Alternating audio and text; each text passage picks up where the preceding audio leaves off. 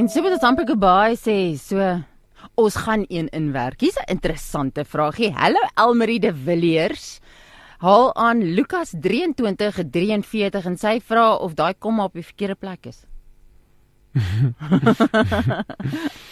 Ehm um, Elmarie, dit is 'n baie belangrike vraag. Ehm um, en dit bring ons dadelik terug na Bybelvertaling en Bybelinterpretasie.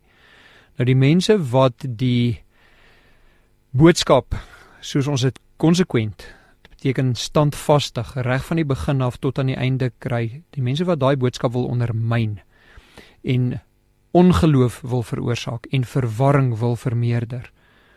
Hulle begin speel met 'n komma.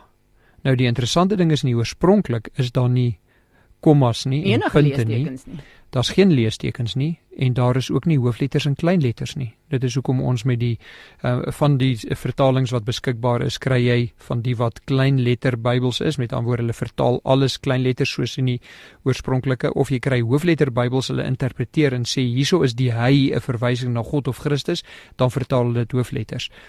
Jy het nie daai voorreg wanneer jy die oorspronklike lees nie en nou moet jy teruggaan na beginsel wat baie sterk verkondig is in die tyd van die hervorming, die 16de eeu. Dis die 1500 in die tyd van uh, Luther en Zwingli en John Knox en Calvin die die vier groot bekende hervormers, die mense in die tyd van die hervorming, né, nee, hulle word ook soms protestante genoem omdat hulle protes aangeteken het teen die vergrypinge en die onderdrukking en die verval van die ehm uh, staatskerk van daardie tyd. Nou wat hulle uitgedra het is dat skrif interpreteer skrif. So as jy Lukas 23 vers 43 kom ek lees dit net. Ja. Daar staan en Jesus antwoord hom: "Voorwaar ek sê vir jou, komma, vandag sal jy saam met my in die paradys wees." En sommige mense sê nee, dit is verkeerd. Daar moet staan en Jesus antwoord hom: "Voorwaar ek sê vir jou vandag, komma, jy sal saam met my of sal jy saam met my in die paradys wees." Nou wanneer jy verskil die wat dit beteken. Totaal en al. Mm. Dit verskil totaal en al en ons kan ons kan soortgelyke voorbeelde gebruik in uh, daar is 'n storieetjie in uh, wat die ronde doen van 'n baie ryk man in Amerika wat sy vrou op 'n vakansie Parys toe gestuur het en toe sien sy daar 'n reusagtige diamant en sy laat hom weet uh, hierdie diamant is dit wat sy wil hê maar dit kos baie miljoene dollars en sy stuur hom 'n telegram is nie tyd van telegramme van hierdie diamant wat sy graag wil hê vir baie miljoene dollars en moontlik is hierdie 'n ware verhaal ek weet nie. Ehm um, en iemand sal dalk kan sê dis 'n ware verhaal. Jy gaan dalk die inligting in die hande kan kry en hy stuur vir haar telegram terug en hy sê no, comma price too high en die mense wat die telegram moet aanstuur laat die komma uit en daar staan no price too high. Ooh.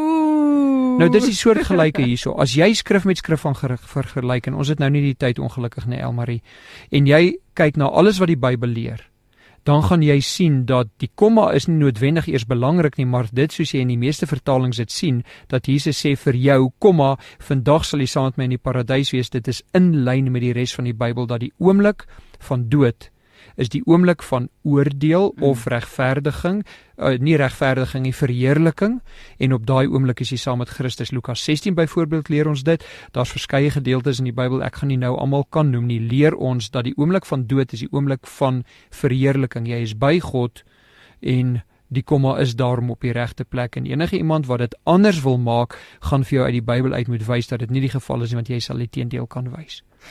Jammer mense, al die ander vrae, daar is nog 'n toekoms, môre is nog 'n dag. Volgende week is skriftuurlik weer terug en dan kan ons verder induik in hulle. En almal wat gesê het hulle soek slaaf en hulle het vir die e-pos adres gestuur vir die slaafnotas. Ons sal dit vir jou aanstuur so gou as wat fisies moontlik is.